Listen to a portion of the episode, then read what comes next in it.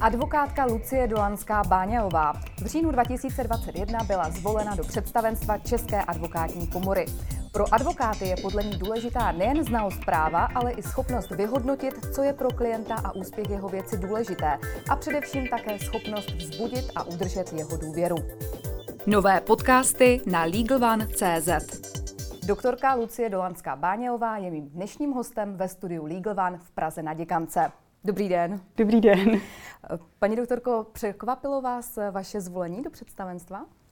Tak musím říct, že trošičku překvapilo, ale rozhodně příjemně. Byla jsem ráda, že jsem dostala od tolika kolegů důvěru, protože ten sněm měl obrovskou účast, takže určitě překvapení to bylo, ale velmi milé. Od vašeho zvolení uh, už uběhlo několik měsíců. Jak si to užíváte?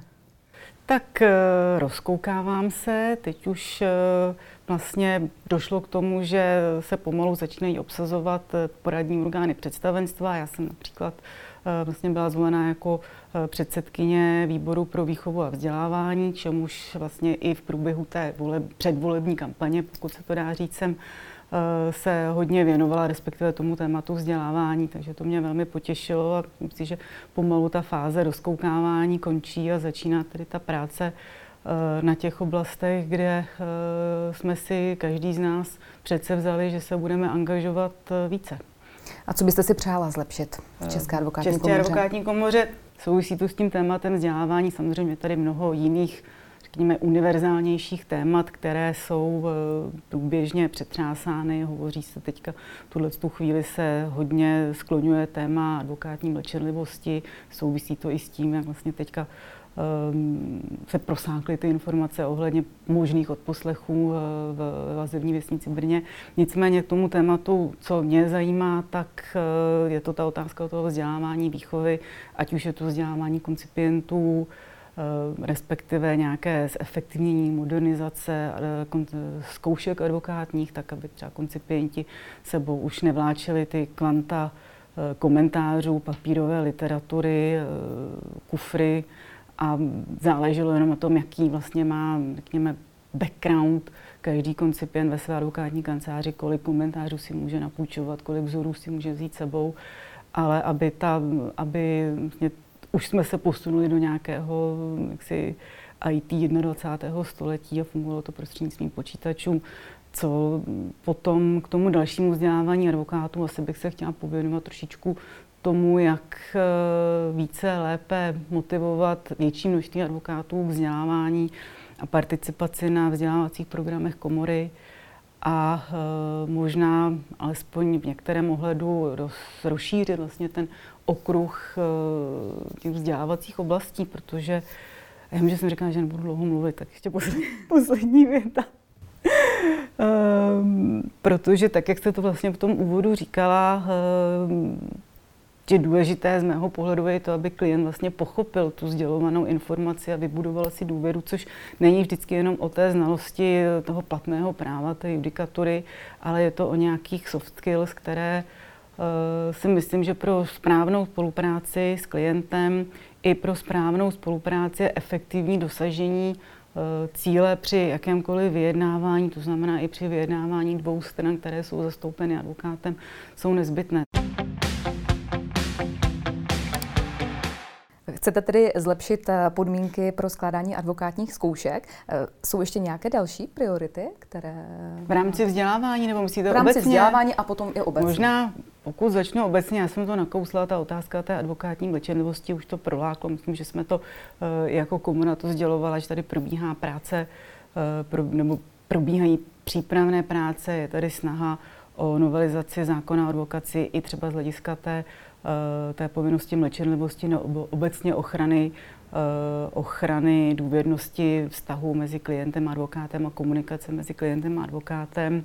A další aspekt, který si myslím, že je poměrně stěžení, je eh, zajištění vlastně možnosti i pro advokátní koncipienty a koncipientky nějakého částečného úvazku pro ty, kteří pečují o nějakou závislou osobu tak, aby eh, vlastně už tam nebyla mm, ta povinnost eh, mít eh, koncipientský úvazek na vlastně hlavní pracovní poměr, ale bylo možné vlastně to snížení úvazku Takže to jsou, to jsou asi otázky, kterým bych se chtěla věnovat v tom vzdělávání.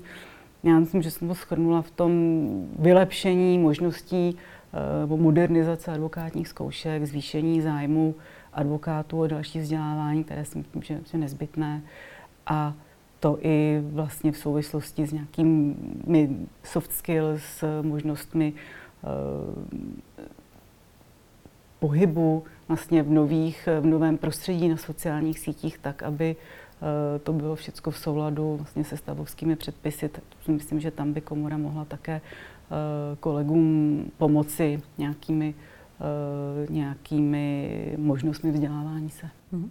Vy sama přednášíte na právnické fakultě eh, Univerzity Karlovy.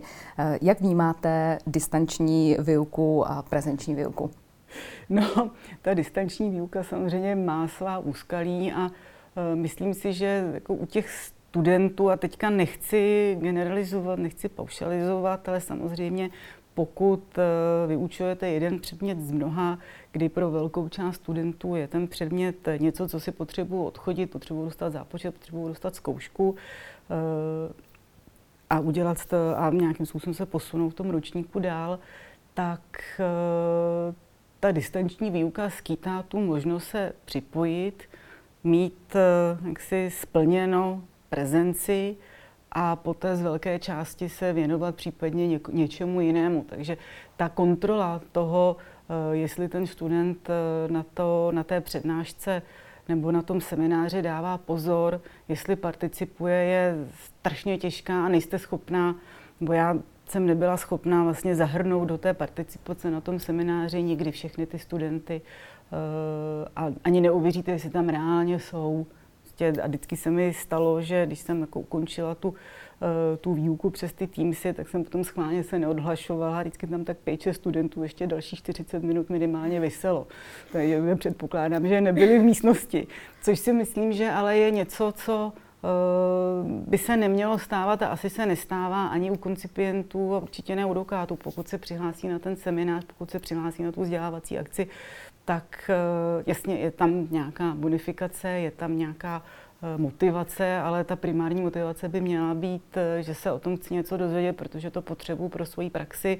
Jsou tam věci, na které se chci třeba toho přednášejícího zeptat, takže tam si myslím, že v tomto ohledu ta, ta distanční forma vzdělávání může být jednodušší a nebude tam tolik těch, tolik těch úskalí a tolik, pokud ten lektor eh, bude přednášet nebo bude schopen vlastně vyučovat tu výuku, ten seminář vést dostatečně eh, zajímavě a zaujmout eh, ty posluchače, bude asi jako podle mě jednodušší, protože ta motivace tam primárně přichází od těch, od těch posluchačů. U obou typů eh, vyučování je samozřejmě důležité zaujmout eh, posluchače. Máte nějaké triky, jak eh, se vám daří tady? ono to asi hodně záleží na konkrétním obecnictvu. Já si myslím, že v tomhle ohledu je to podobné, nebo jako nechci se úplně srovnávat s herci, ale myslím si, že tak jako oni říkají, to si cítíte trošičku tu atmosféru z toho, z toho hlediště, jestli prostě tam ti diváci kooperují a nějakým způsobem na co reagují a jak, tak si myslím, že to trošičku uh, záleží. Samozřejmě oni mají taky, jo, vědí, že vlastně pokud hrají komedii, tak tohle je přesně ta pasáž, kdy jako se všichni budou smát a potře- počkají a případně tam ještě jako něco hodí. Tak uh, samozřejmě lze fungovat podobnou formou, tu, to téma odlehčit, tu přijít s nějakým zajímavým případem, který uh, třeba má i nějaký, jako řekněme, komický rozměr nebo tragiku, prostě nějakým způsobem toho posluchače zaujme. Není to o tom, že prostě tady jsme prostě dodali kilo suti a mě nám za to nezaplatili, ale eh, je tam nějaký osobní rozměr, kterým se třeba, ne, že by se ti posluchači stotožnili, nějakým způsobem je to, je to tematicky zajímavější. Jo, pobaví to toho člověka, zbystří, začne přemýšlet prostě nad nějakýma návaznostmi a podobně. Tolik advokátka Lucie Dolanská Báňová. Děkuji vám za rozhovor. Děkuji. Pěkný den.